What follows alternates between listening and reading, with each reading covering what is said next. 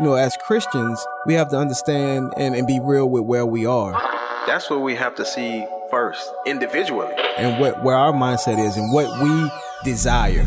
Eric B. Addison's. I think what God is really calling us back to, it's those individual personal revivals in our own lives where we're like, oh, Lord, what have we done? We have minimized you. Promoting truth, wisdom, and empowerment. As the church, man, we should be on the forefront yes. of making disciples, of indoctrination and godly things. If we don't train our kids, they will not be able to stand. Uh-oh. Uh-oh. Good afternoon. This is Aaron Addison here on American Family Radio. And I'm Will Addison. This is Wednesdays with Wil. Wednesdays with Wil. And I'm live on location, Virginia Beach. We're at the uh, homeschooling convention, broadcasting from Virginia Beach. Uh, we'll be here the rest of the week, uh, all the way till Friday, doing the show live. And so if you would like to uh, see us and even continue to register for this conference, go to homeschooling with confidence dot org. homeschooling with confidence dot org. We're live on location, baby. We're live on location. Um, so today I have two special guests with me for Wednesdays with Wil. We're going to talk homeschooling. We're going to talk fatherhood. Just, I think we're going to get a lot of wisdom from these guests today, but they're looking like maybe. But the primary responsibility for all fathers uh, is ministry to God first and then through the home. Uh, this does not only mean financially or security-wise, but also spiritually. The fathers are the head of the homes, and the husband and the wife are to be the primary disciple makers of their children.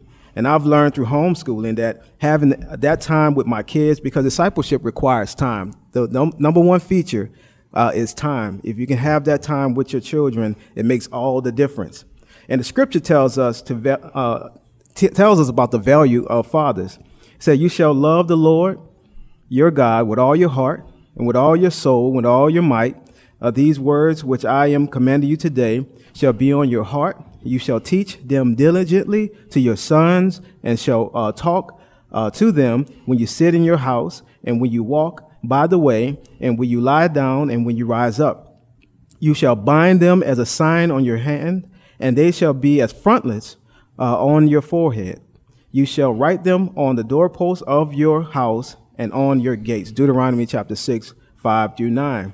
Another scripture, "Just as a father has compassion on his children, so the Lord has compassion on those who fear him." Uh, another scripture, "Train up a child in the way he should go, or the way that he's bent, and even when he is old, he will not depart from it." And then Ephesians chapter six, verse four says, "Fathers, do not provoke your children to anger, but bring them up in the dis- discipline and instruction of the Lord." So today, today I have two guests with me. Paul Hastings, host of the largely popular Compelled podcast. Heard a lot about it. I, I checked it out. Awesome. You can go to compelled podcast dot com to listen and subscribe. Compelled is a podcast that shares stories of, of God's people carrying out his mission uh, in our world. And I love your scripture that you apply to that. Uh, for the love of Christ compels us. Uh, since we have reached this conclusion, if one died for all, then all died. And he died for all, so that those who live should no longer live for themselves, but for the one who died for them and was raised. Second Corinthians five, fourteen uh, through fifteen. Paul and his wife, Sarah, have three children, ages four, two, and six months. Uh, Paul is a second-generation homeschooler. And so I just want to welcome Paul. Thank you for being here, man. Oh, thanks, Will. I appreciate it. Thanks for letting me come on. Man, that's like the best intro I've had in a long time. That's awesome, dude. Like, wow, I should bring you every time. And my second guest here, also, I have Hal Young with me. Uh, Hal has eight children, right? That's eight correct. children. Yep. Six boys mm-hmm. and two girls. Correct. Man. Mm-hmm. All right. He and his wife, Melanie, are authors, speakers, but what I'm excited about is the experience Hal has in raising boys. So we're going to talk a little bit about that. I have four boys, uh, two girls, and so I'm looking uh, to glean a lot of information and knowledge from, from you. Uh, you can find out more about Hal by going to hal and melanie dot com. hal and melanie dot com. And so what I want to do, I want to start with, with Paul. And I want you to just introduce yourself a little bit more, maybe talk a little bit more about your uh, your podcast, some of the guests that you've had on, and, uh, and and what you're doing with that. And you know, there's a lot of people who are listening via the radio. This is their first time hearing you. And some people are very familiar with you. Sure. And so just give them a little introduction. Yeah, yeah. Well, thanks, Lil. I appreciate that. Well, um, so just a little way of introduction. Mm-hmm. I have a podcast called Compelled. It's not homeschool specific. Right. Uh, but we've had a lot of really cool stories on there that tied into homeschooling, actually. Yeah. Uh, a couple years ago, my wife and I, maybe three years ago, my wife and I thought, hey, you know, wouldn't it be cool if we took a lot of these testimonies we hear from our friends mm-hmm. and turned these into podcast episodes and shared some of these? And so we sit down with a professional film editor, and we will turn these into audio uh, dramatizations, if you yeah. want to call that. So we spend like about forty hours t- taking each of these stories and really souping them up. So just one example I'll give you. Uh, we had this one guest. Her name is Gracia Burnham, and mm. she was a homeschool mom, a missionary in the Philippines. She was kidnapped wow. by Muslim terrorists back in two thousand one and held in the jungles for a year. Wow. In the jungles. And while she's in the jungles, she and her husband experience every form of horror you can imagine, whether from dehydration, starvation, gun battles. Uh, some of their fellow captives were beheaded. Mm. It was terrible. And the whole time she's asking herself, she's saying, how could God love me in a moment like this? How could mm. God abandon us when we were serving him? And the final day of her captivity, she was rescued by the Filipino military, but they accidentally shot her husband and killed him. Oh the day she was rescued. Wow. And so she's flown out in a helicopter, and she leaves her husband's body on the mountainside of this dreary, sad day. And she's asking herself and grieving, she's asking herself, how could I possibly ever forgive the terrorists who are responsible for this nightmare that we went through? Mm. And I tell you what, I later then interviewed her eighteen years later, eighteen years after all of this went down. And I sat down with her in, in, in my wife's hometown in Derby, Kansas. Mm. And she had so much grace and forgiveness she exuded. She shared with us how she has gone out of her way to find the terrorists. It's been twenty years. Most of those guys have either been executed or, or life in prison. Wow. She's gone out of her way to find the children of those terrorists and pay for each of them to go to college out of her own pocket. Wow. And what kind of what kind of God could motivate someone to forgive someone like yeah. that? So that's what we do on our show. We find people with unique stories of how God has transformed or changed their life. Awesome. Man, that's wow. powerful. That's that's that's a powerful story, and just the realization of forgiveness, you know, and the power behind forgiveness. Praise Amen. God for that. Amen. So Hal, why don't you uh, let us know more about you and, and your ministry and uh, kind of what you guys do? Man, am I supposed to follow up a story like that? Wow. Okay. Well, yeah, we are, uh, as you mentioned, we're the parents of eight kids. We had uh, six boys, one after another, and then two girls at the end. Wow. Um, that was not, you know, a grand design or anything, but it was what God provided along the way. And uh, when we had, I guess when back when we had four boys, uh, people started asking questions like, how do you manage four boys? I'm going crazy with one. Yeah. And so we started getting invitations to talk to homeschool support groups and uh, at com- conferences and things, and started just started talking about homeschooling boys. And then we we realized that there was a lot of misunderstanding out in the community about what God was doing, what God had built into our sons, that maybe mom, because she's never been a boy, mom may not connect up all of these things. She just sees that this boy is harder to manage than mm. his sister was, mm-hmm. and she doesn't know what to do next. And so we started talking about it. Then in the course of time, we ended up writing our first book, which is called Raising Real Men. Um, and the focus on this is not, you know, we're trying to train a generation of alligator wrestlers, but rather to say we want to train up a, a generation of young men who are courageous and equipped to do whatever God has called them to do. Yeah. If they're to be underwater demolition experts or if they're meant to be art historians, it doesn't matter. If God's called them into it, mm. we want them to pursue it with a godly courage. And we mm. want to encourage parents to embrace the way that God has made their sons rather than to say, well, I wish they were easier to manage. They're not meant to be easier to manage. Yeah. The the challenge for us as parents is to recognize what God is doing and adapt our parenting to encourage and to build that up. Oh, man, that's good. That's good. Oh. We're going to talk more about uh, raising boys and, um, you know, just specific roles of fathers uh, within the homeschooling context, because that's something that I've been having to figure out. Um, you know, moms have a, a way of doing things. They're pretty uh, uh, well-oiled machine type people. Uh, and then sometimes when the father's there, it's like, okay, what what do I do? How, how do I really be a part of this. And so we're going to talk a bit more about that. But Paul, I want to ask you uh, concerning being a second generation homeschooler, like how was it growing up being homeschooled? Because that's foreign to me yeah. in, in my upbringing. You know, it was public school, and a lot of my peers, all of them pretty much except one, uh, was homeschooled, but uh, we, we were public school students. So how was that? Uh, being raised as a homeschooler? Yeah, you know, that's a great question. You know, I'll give you a little background on that. So my dad, he was raised by two lifelong public school teachers, actually. And so they had begun teaching right after World War Two. They mm-hmm. taught for, I don't know, forty or fifty years in the public school system. My dad was an only child. And when he, I think it was in the nineteen eighties, he heard a broadcast on Focus on the Family with James Dobson about homeschooling. My yeah. dad had never heard this idea before, but he really liked it. Yeah. And so he went back and told his parents, and he, he wasn't even married yet, didn't have kids or anything. And he went back and told his parents, the lifelong public school teachers, is like, hey, I, I kind of like this idea. It sounds yeah. pretty cool. And my grandparents loved it, actually. They were like, yeah, that, that sounds pretty legit. Yeah. So a few years later, my dad got married.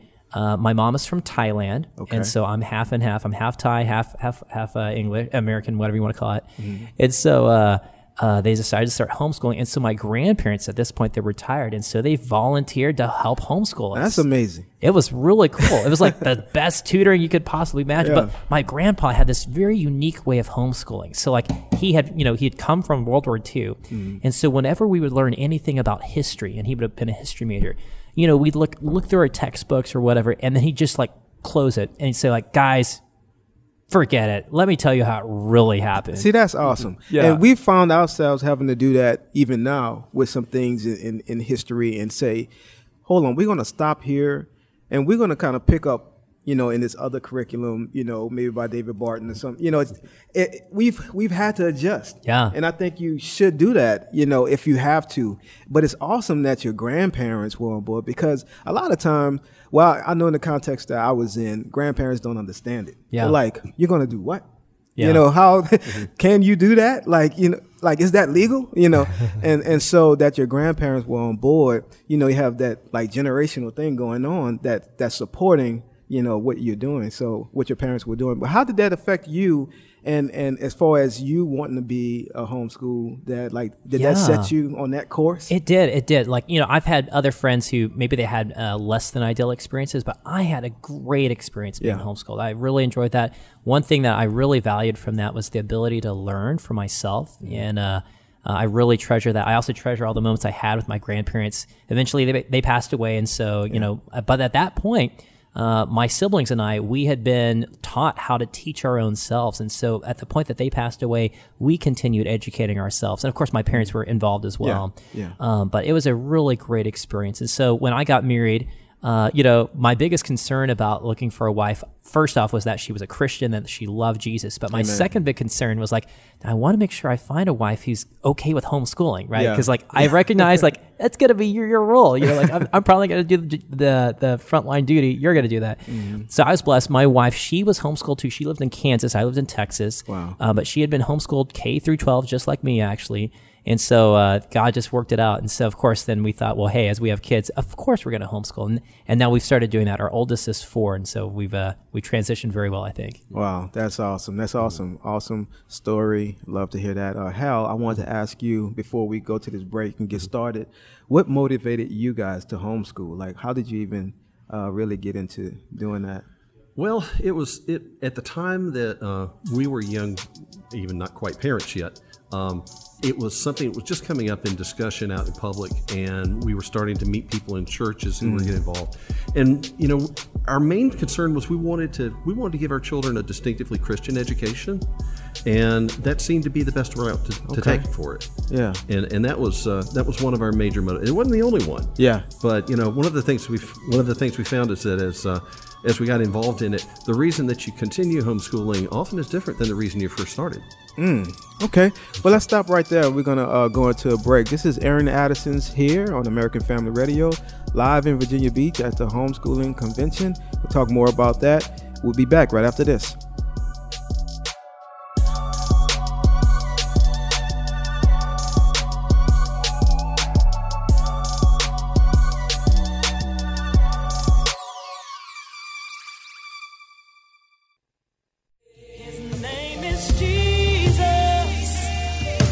a reason why I sing.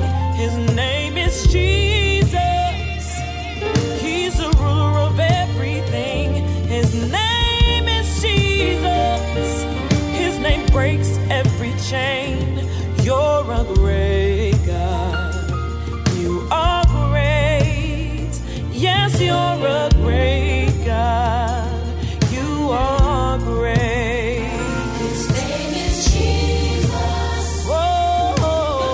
All right, we're back.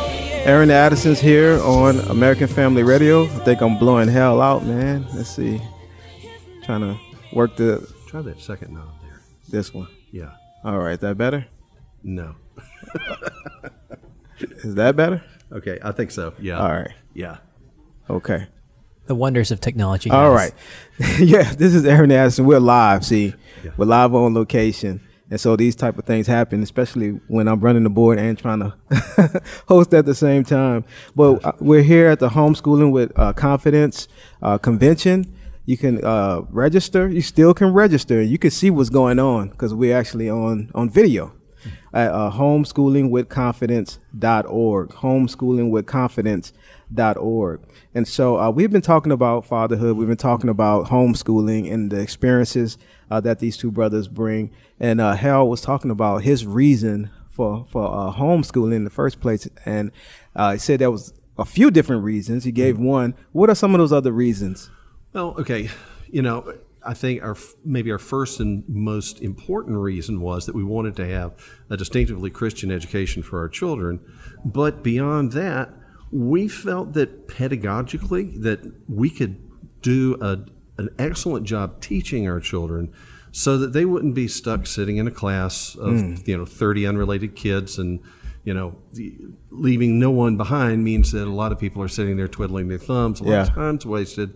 A lot of potential is wasted. And so we wanted to give them a better educational experience as well as better content, if you will. Yeah, yeah. And I would say, you know, uh, for my family, Uh, we, we started off, we were missionaries uh, to the uh, college campuses, to secular universities uh, through an uh, organization uh, called Kyle for Christian Fellowship. And so our heart was, and still is, uh, missions. You know, we feel like even this radio program is uh, missionary work. Um, and so our thought going into um, having children were, oh, no, they're going to be in the public schools. They're going to win their, their their peers for Christ. You know, we're going to send them out there. And so, but once we had the children, you know, and we, we did start off in, in public school. Um, and we had some experiences there. It was mainly peer-to-peer uh, influence. And it was things that they were coming home with. It was like, where did you learn that? Uh, it wasn't here, you know. And so uh, we started having some major problems with that, and also some of the academic things as well. But the heartbeat and the focus for why we uh, really wanted to uh, do homeschooling was to disciple our kids. Mm-hmm. And again, I, I talked about in the first segment, time, having that time. Whoever wins the, the time war wins. And, you know, and so if they're in a, a setting for eight hours every day and they're being indoctrinated with, you know, all these types of uh, ideas, well, they're going to win. They're going to build and mold your child into what they want them to be. And so we didn't want uh, those influences having the lion's share of the time. Mm-hmm. That was a, that was a big thing because we're called to make disciples, you know, and a lot of times we look at the Great Commission and we think other people, you yeah. know, uh, you know, foreign lands, and we forget about home, which is the first ministry, you know. And so really you have little disciple disciples in your home that, that need to be uh, raised and trained. And so that was really the heart of, uh, of why we uh, wanted to homeschool and still are homeschooling, because we see the great benefit in being able to, to train our children in the ways of the Lord, you know, and for them to see, the younger ones to see the older ones grow. And, and just, it's just an awesome dynamic. Um, Hal, I wanted to ask you, in mm-hmm. having so um, like six boys, you know, I can imagine organizationally, I don't, I'm not sure. How did that come together? Like, how did you, what did the day look like? How, you know, free flowing was it? It uh, rough and tumble is a good phrase. You know, you just recognize when you're raising boys that this is, um, you know, they're not a flock, they're a herd. And mm. you just recognize there's, there's going to be noise. There's going to be, um, let's say activity. Some people say violence. Well, no, not necessarily, but it's going to be it's going to be active. Yeah. And there's going to be some uh, you know, you're going to have to to be a lot of uh, do a lot of refereeing and coaching. Yeah. You know, not just a matter of uh, pointing and, and saying go do this, but yeah. um, that that was the big thing. You know, a big thing for us, and that was a thing that we find a lot of uh, a lot of families struggle with, particularly if they had girls first, and then that boy comes along later, and they mm. think. The girls were so easy. I understood the girls. The girls wanted to please me. My son just wants to know why. What's in it for me? Why do I need to do this? What are the boundaries? Are they still are they still boundaries today? And and that's you know that's just the nature of the male mind. Yeah. You know, and it's not necessarily a conflict. That's just the way that guys deal with the reality around them, and understanding that. That when your son, you know, wants to know why, he really wants to understand. You know, he, he wants you to give him a reason. You know, not to say prove it to me or I won't yeah. believe it, but rather to say, no, I, I just want to have the, the evidence. Yeah, that's all I'm asking. Wow. So going into it, did you have? Was that the mindset that had to kind of evolve? Because it seems like you would want to be more structured and say, okay, we're going to do it like this, and you know. But then over time, as you realize, oh, that's not going to work. You kind of adjust on the fly. How how did you guys approach that? You know, you just you grow into the kids that you've got. You know, that, that they don't come in a package like eggs. They're all identical, and they don't come all at the same time. And so you learn as you grow as a parent and as you grow together as a family, you learn, hey, I've got to handle this young man in a particular way. And his brother maybe needs a little different handling, a little different mm. finesse in the way that you interact with him. It's all good, but you just learn that as you learn the parenting task. You know, that's one of these things. I think there's a, a tendency in our American thinking to, re- to believe, well, when I hit this threshold, I get the merit badge and everything is settled from there. Mm. Okay, I get to eighteen and I'm a grown up and I'm cool, right? You know, and I get married and everything is sweet after that. No, it's just the next step. You learn the next step, and you learn from those who've gone before you, and you learn from your own experience. And parenting's the same way. You don't have that first baby and then, okay, great, I'm a parent now, I got it. Mm. You know, you yeah. are always learning. And I'll give you a hint too, because I'm older than you are. Yeah. You know what? When they get they get grown up and get married, you're still out there you're helping. Still you're still answering questions. You're still giving advice, but you you smile a lot and you say, "Hey, it looks a little make, different. You got to make your own decision, son. But this is what I think I see here." What are the ages of your children? My oldest is thirty-one. Wow. Okay. Oldest is thirty-one. My youngest is twelve, okay. and they are. Uh, We've got two that are married. We've got two grandkids. Okay. Uh, we've got four four who graduated from college, and one in college, one starting college this mm. semester. So, so okay. So yeah. out of you and your wife, uh, who was the most like organized one, and who was the one that was more like, oh, let's just kind of free flow it? And wow. You know, it depends on the subject. It okay. depends on, it depends on what, because there's some things that I'm totally cool about and I don't get flustered over. Other things I'm really particular, and my wife's the same way. Mm. And uh, we are a really good team. She is, uh, you, you can see that she was like specially ordained.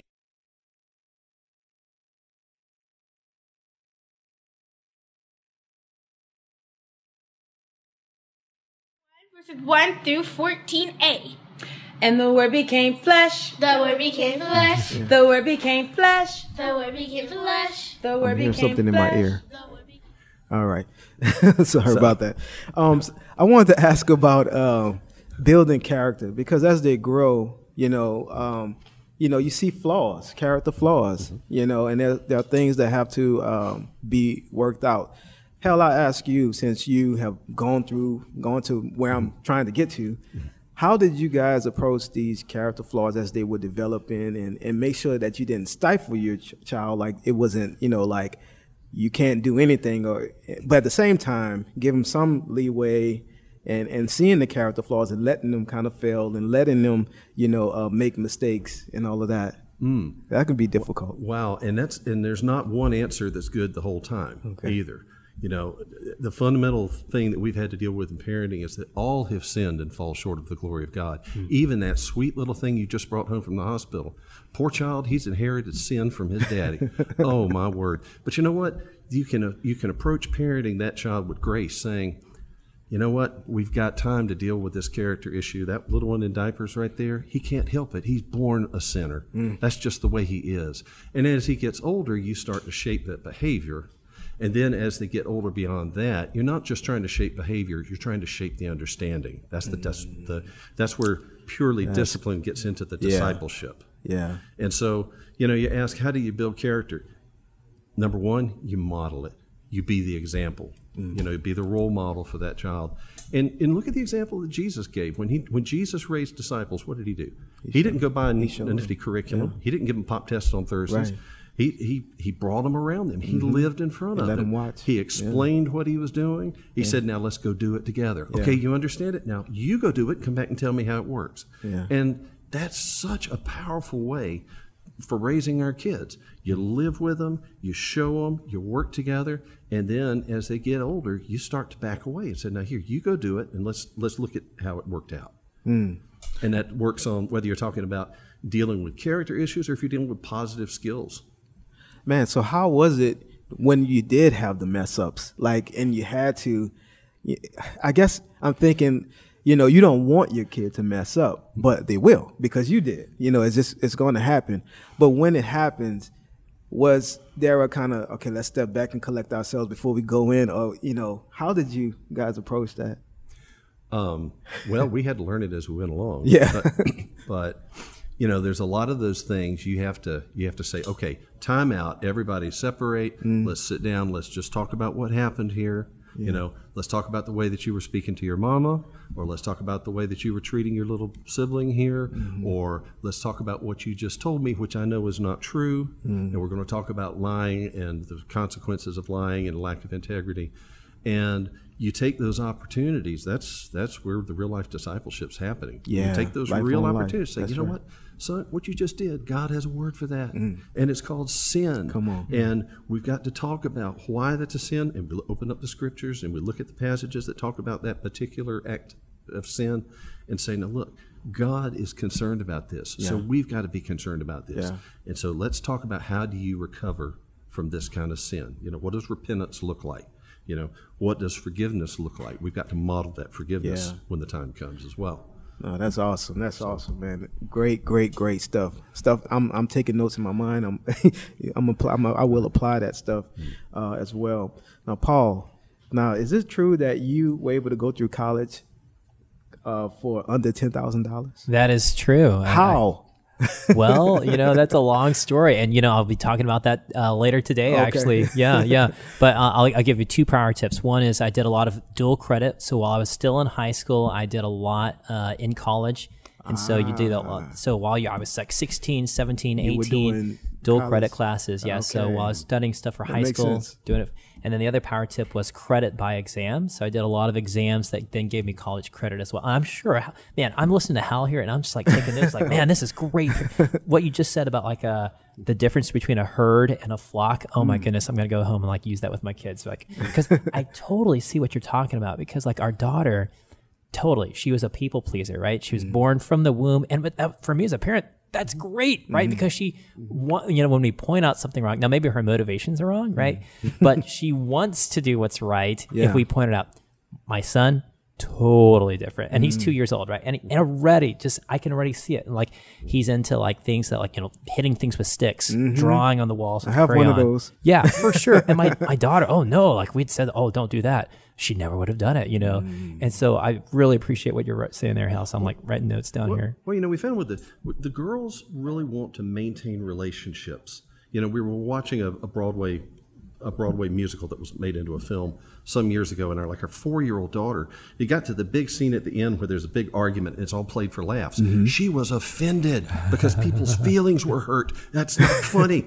You know, the boys like to manipulate their environment. They want to yeah. make noises. They want to move things. They want to take stuff apart, or they break it or throw it. You know, they're very physical, and the emotional stuff kind of goes past them. Yeah, totally. And, and so you have to kind of play each of them where they where they live. Yeah. And again, I can see that with my kids already. My my daughter's four and my yeah. son is two. And I totally see what you're talking about, Hal. Yeah. yeah. Wow. I'm just like, wow. And it, having that ability to kind of see where they are, are, are bent, you know, um, how have you used that to kind of, um, I guess, provide opportunities for them in what they kind of are bent towards? And what I'm saying is I have, you know, a daughter who's very much into art. She likes to draw. And so we just naturally. And so we saw that we want to help get her, you know, uh, into stuff like that. I have another daughter who loves video and, you know, and so we have th- those those things. How did you guys, um, I guess, see those things?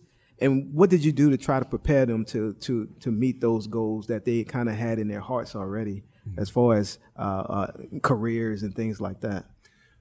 Well, you, you know, you, you do see certain traits starting mm-hmm. to emerge in your kids, certain interests. And yeah. They, they seem to have a, a gift for certain things. Right.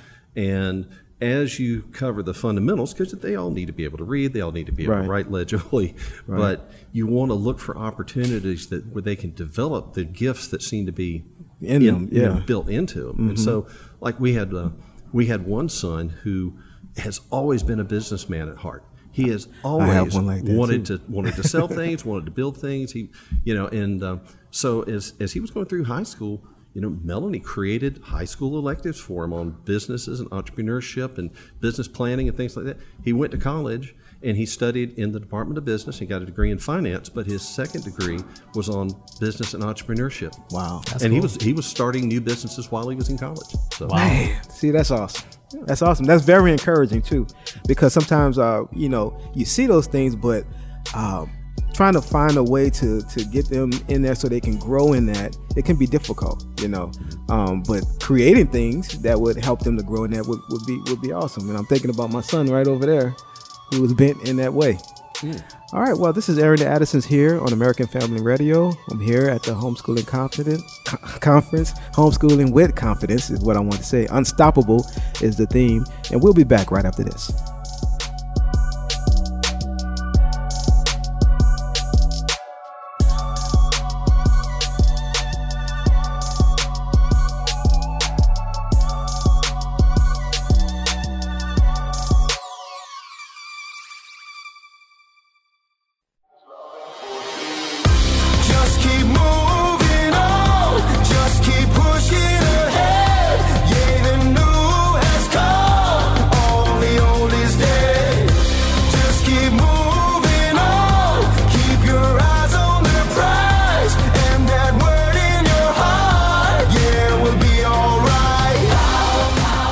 Aaron Addison's here on American Family Radio at the Homeschooling with Confidence uh, convention here in Virginia Beach. And there's a lot of people I'm seeing on monitors out there, so I've been told that they can see me. If you can see me, let me see your hand.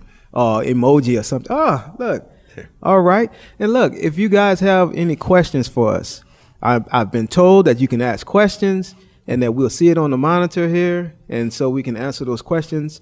Uh, I was just kind of focused in because I'm I'm a radio guy, so I'm used to like talking to someone I can't see unless they're in studio with me.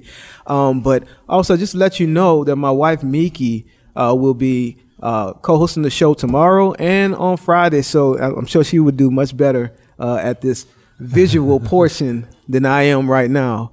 But uh, my guests today, Paul Hastings and Hal Young. We've been talking about fatherhood, talking about homeschooling, just different topics. They've been giving me a lot of, of wisdom, and I'll have to tell you. And so with COVID, uh, COVID nineteen, the whole lockdowns and all those things that were going on, uh, actually my job went to uh, a flexible schedule. And it's crazy because before that happened, I had been praying and talking to Miki about, man, I want, I want to be more involved in and what's going on here, you know, and I, I I feel like there are things that I'm not seeing that I should see, and and so that happened, and and then my job was like, okay, we're doing flexible schedule, and so you come in at this time, this time, and so it gave me a lot more time at home, and I'm and praise God, I'm able to see a lot of things that I, I wouldn't normally have seen, uh, able to interact. As a matter of fact, when I first start really sitting in, you know, with the kids doing the homeschooling stuff. The lessons, they call me the new kid. They're like, oh, God, we got a new kid here. Um, but for, for dads, it can be kind of awkward sometimes. And I would tell you, I was in the office most of the time, and uh, Miki was doing the bulk of the whole homeschooling. She still does the bulk of it, but I, I do a lot more now uh, just because of time. So as a dad, like, how do you guys, um, what do you guys do? Like, how do you fit in? What? Do you teach classes? Do you do Bible study portions, or do you do, you know, special projects? Um, I served for a while as the principal. And so, you know, it was like, well, I'm going to give you the report of what's going on, you know, and what's happening. And if I need to, you know, address some things. But now I feel like, no, I'm a teacher and a principal. I'm in there. And so, but how, what, what does it look like for you guys? Or what did it look like, like for you? Yeah. Yeah. Well, one thing I'll mention, so, you know, like I said at the, at the top of the program, I've got young kids, four, two, and six months. But we really started homeschooling when our daughter was three years old, actually. We started doing pre, uh, pre-K stuff. Okay. And I work from home, too, too, actually. And so it was really interesting for me because, like, I could hear everything that my, my wife was doing with my daughter, and I just have such an immense appreciation for the work that my mom, my wife does as a homeschooling mom. And so one of the things, though, that, you know, I've been able to plug in, and, and, and like what you're saying, like, how do I become more involved? One way I've been able to plug in is just really being aware of what they're teaching. So we have thin walls in our house. So I, I hear everything that they're saying, but then I'm able to go out, when I have lunch with my daughter, I'm able to ask her questions that she just learned about. And I'm able to ask her, like, hey, what'd you do? And I know what she did. I know what she was learning. Mm. And I can ask her about those things and delve, uh, dive deeper sometimes. Okay. And then one other thing that we've really made it really intentionally so that I can participate in is family discipleship. So we make it a really big point that even though our kids are young, we start at like six months, we'll do family discipleship. So at, at home, we'll keep it really simple. Uh, and so we'll read the Bible, and it can be like just a few verses. Uh, we'll read a little Bible storybook to mm. accompany that. Mm-hmm. And then I'll ask a question, and then my daughter can ask me a question. And my son is two. He doesn't speak yet. I know he can speak, but he, he has chosen not to speak yet. So, but he will ask questions at some point. I know it's true. Yeah. And then we'll sing a song. Um, it can be like a really simple, like Jesus Loves Me, or maybe we'll sing a hymn. And that's mm-hmm. just something that we do. And I, I I view that as a fundamental part of homeschooling. Yeah. Even though we call that family discipleship, yeah. that's what homeschooling is, though. It is a form of discipleship. Yeah. Mm-hmm. That's so that's one way I've been able to find a plug in there. Okay. Yeah. And, and, you know, you you quoted what we think of as the homeschooling theme verse in, in Deuteronomy six about all the times that you're supposed to be speaking of God's word to your kids. You know, mm-hmm. it's when you rise up and you sit down, when you walk in the way, when you sit at the table together. I mean, that's that's around the clock. Yeah. It's not something that happens between nine and nine thirty on five days of the week. Yeah. It's something which whenever there's an opportunity, you point your kids back to it to say, you know, the Bible does teach us about this. This yeah. is a principle that we've talked about before. Do you understand why this is an important thing? Yeah. And so, you know, you also touched on, I think, a really critical thing, that it is that time element. Yeah. You know, it's being there, because I think sometimes, particularly if you're really a type A, organized type of guy, mm-hmm. you know, it's it's very tempting to think, okay, we're going to have like, uh, okay, nine o'clock on Tuesday morning. Uh, you got twenty minutes. Open up your heart. Okay. No, that's not when you're going to have those really golden moments. It's going to be because Dad was there. He was spending time with the kids. And there's mm-hmm. going to be a lot of time that you think, eh, that wasn't important. And then every so often something will happen when you're not expecting it. And you say, I am so glad that I was here to answer that question. Yeah. Or to address that particular character issue yeah. or whatever it is.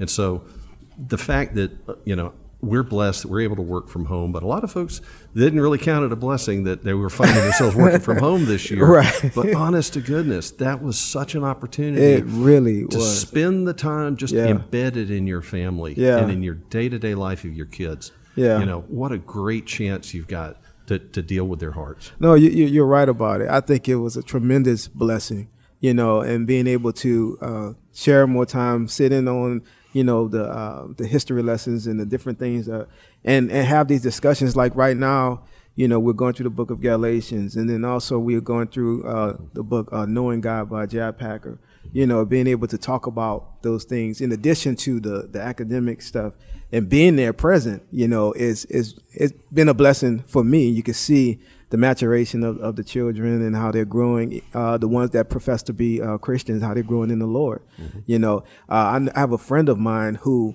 uh, uh, when all this came down, the, the pandemic and stuff like that, he has shifted more to being uh, involved in the homeschool. His his wife was, was, was really just doing everything. And so, but that can also pose a little tension. If, if your wife have things going, like, like I say, well-oiled machine, you know, the, the father can come in and, and, and like, what am I supposed to do? You know, uh, how do I even get in? You know, I don't want to mess stuff up. What would you guys say to, to someone who, a, a dad that's struggling and say, I, you know, I want to be more involved, but I feel like I'm going to mess stuff up.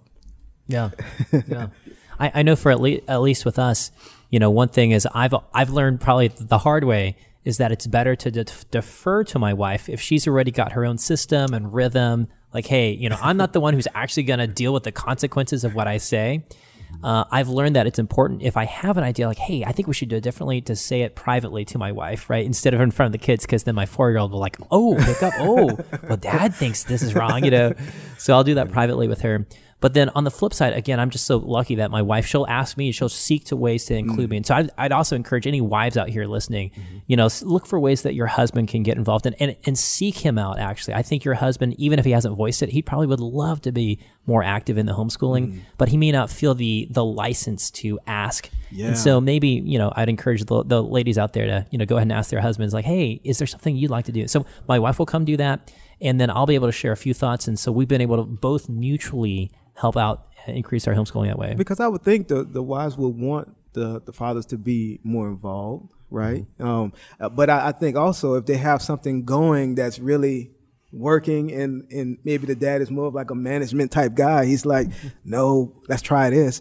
It could also cause a little friction there, you yeah. know? Mm-hmm. What, what about you, Hal? Well, you know, it's kind of funny. In our home state of North Carolina, because the homeschool law was basically an amendment to an existing private school law, when you file your notice of intent with the state, you designate who is your chief instructor and who is your administrator of your homeschool. Well, you know, most families that we knew, you know, the chief instructor obviously was mom, and so dad was the principal, the administrator. Right. And actually, you know, it's kind of funny. It's a little bit of a joke, but really and truly, we've seen it over and over in our own family and other families too, that mom is in the trenches so often, day to day, and a lot of times she can get mired down. And yeah. dad, who is not doing the day-to-day struggle, mm-hmm. has a little more freedom to say, well, honey, have you looked at a different alternative? You know, mm. have you considered changing curriculum? Yeah. You know, and sometimes, you know, some moms really struggle with that. Say, I bought this curriculum, we're going to make it work. Well, maybe that wasn't the right choice. And that's, there's no penalty for that. Just say, maybe you need to try a different curriculum. Mm-hmm. We had we had one math curriculum that worked great for three or four of our kids, and then we had a couple that didn't think the same way. We had to change curriculum. There's not a single right answer. But sometimes you need to have somebody who can kind of step back and say, hey, you know, from a little higher altitude, it looks like this might be a solution to your problem. Mm-hmm. Could you consider that? Mm-hmm. You know, and that's that's one of the roles that even a dad who's not doing the day-to-day teaching, you know, I think can can offer some perspective and be a sounding board yeah. to the to the mom who is doing the teaching. Yeah, yeah, definitely. So um, that's a great way to, to be involved and not have what we what we try to call in our in our home a takeover spirit, you know, right. where that's it's right. like I'm going to come in and show you how it's done, you know. Um, but this has been a great opportunity as far as having more time uh, to be able to to be more involved. Mm-hmm. I want to ask you guys about. Uh, furthering edu- education, like as far as college and stuff like that. Are you guys of the opinion or the mindset that your children have to go to college, or do you guys, are you uh, more of, well, let's see, you know, what, what happens, maybe there's a trade, or, because I know some people are hardcore, like they're going to college and, and this and that, you know, and really no room for, you know, no wiggle room. What, what do you guys think? Wow, that's a loaded question, because that's a conversation that uh, some of our family was having with us just recently. Um, you know, we're of the we're of the opinion that in a larger philosophical, global sort of sense, you don't have to have a college degree to live a, f- a fulfilled, successful life. But in a credential-driven society, which our kids are growing up in, whether you have a credential or not is going to open or leave doors closed. And mm. so as much as our kids are able, we have we have directed them all toward a college track. And it's not all the same college. They've all gone to different types of schools. They've studied different things. But, you know, within the within the, the boundaries of what God seems to have gifted them in and what their individual calling has been, we've encouraged them to consider higher education simply because we've seen, again, in our extended family, we've seen people who were very capable of doing jobs but couldn't even get their resumes reviewed because they didn't mm. have that that piece of paper in their record. So, yeah. so that that's kind of our approach to it. We say, okay, we're going to aim for college unless something s- specifically directs us differently. Okay. And for me, you know, speaking as someone that, you know, again, my kids are still young, but yeah. I recently graduated from college six years ago, seven years ago, whatever it was, whoop-de-doo. But, you know, at least for me, and again, this is, you know, I've been in the job environment where I've been looking for a job, you know, and uh, I've got good employment now. But I, I can say that, you know, definitely I've seen some areas where having a degree is helpful, but it, more often than not, at least for me, um, I have been more interested in whether or not people have actual work experience. Mm. And I know sometimes it takes a job to get another job, you know. Yeah. But I went, so I've been involved in a lot of hiring lately. And one of the things that we look for in people's resumes is not necessarily where their education came from, uh, whether they have a degree or an advanced degree, but rather we're looking like, what was your actual work experience? Did you work during during college? That would matter to me, because yeah. that tells me, okay, you have certain character traits that I'm looking for. Um, now, of course, if you went to an Ivy League school, yes, that would matter to me as hiring somebody. Like, okay, if you went to Harvard University, okay, that, that might be, you know, you might be really smart. Maybe I should hire you. But, you know, uh, uh, apart from like a Harvard degree or an Ivy League degree, you know, I would encourage parents, at least for me, I would encourage parents like, hey, you know, there are some alternatives that are going to be cheaper than a traditional college experience. One example is like if your kid is interested in coding, you know, mm-hmm. yes, they could go yeah. to get, get a computer science degree and spend right. like, you know, maybe thirty, thirty, six, thirty to sixty grand getting that degree. Right. Or they could go get a Google I T certification for a couple thousand dollars. And, you know, that they have to work really hard to get that certification, yeah. Yeah. but they could do it from home, do it a lot cheaper. So it's going to kind of, de- I think, depend on like what they're actually interested in pursuing for their actual career path, I think. That's a good point, because my degree is in electrical engineering, and I worked as an electrical engineer and basically had to have the, you know, had to have the certification there to do some of the things that I did.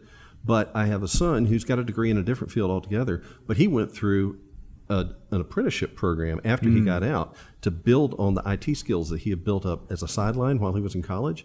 And he's now a very successful programmer and developer, which, you know, he's surrounded by people who did exactly what you're talking about. They went through a non-traditional, let's say a not a non-institutional sort of training.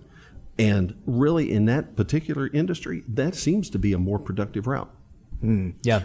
So. Okay. Well, we only have a uh, couple minutes left. I just wanted to get you guys' uh, last words. If, if there are fathers out there who may be trying to decide whether they should lead their family into homeschooling, they've been thinking about it, praying about it, what would you guys tell them as far as, you know, uh, to, a, as a word of encouragement or just some advice, advice if they're in that situation right now? You first. Okay. Well, you know, I have uh, actually, uh, we have some friends that recently just started homeschooling. They, they had their kids in public school for a long time, but they just started homeschooling, actually, young family. And I think the thing was that God laid it on both of the parents' hearts, especially on the mom's heart. But for any dads that are listening, you know, if that's something that is on your heart, begin praying about it and really ask that God would lay, lay that on your wife's heart as well. Mm.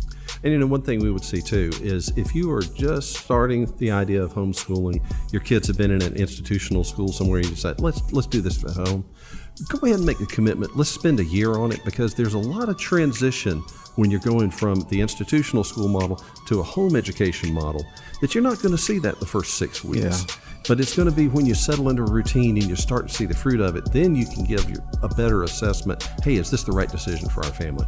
Awesome. Man, thank you so much for being with me, uh, Brother Paul and Brother Hal. Uh, great advice, great wisdom. Uh, just, man, a great show. I'm going to go back and listen to this one for myself.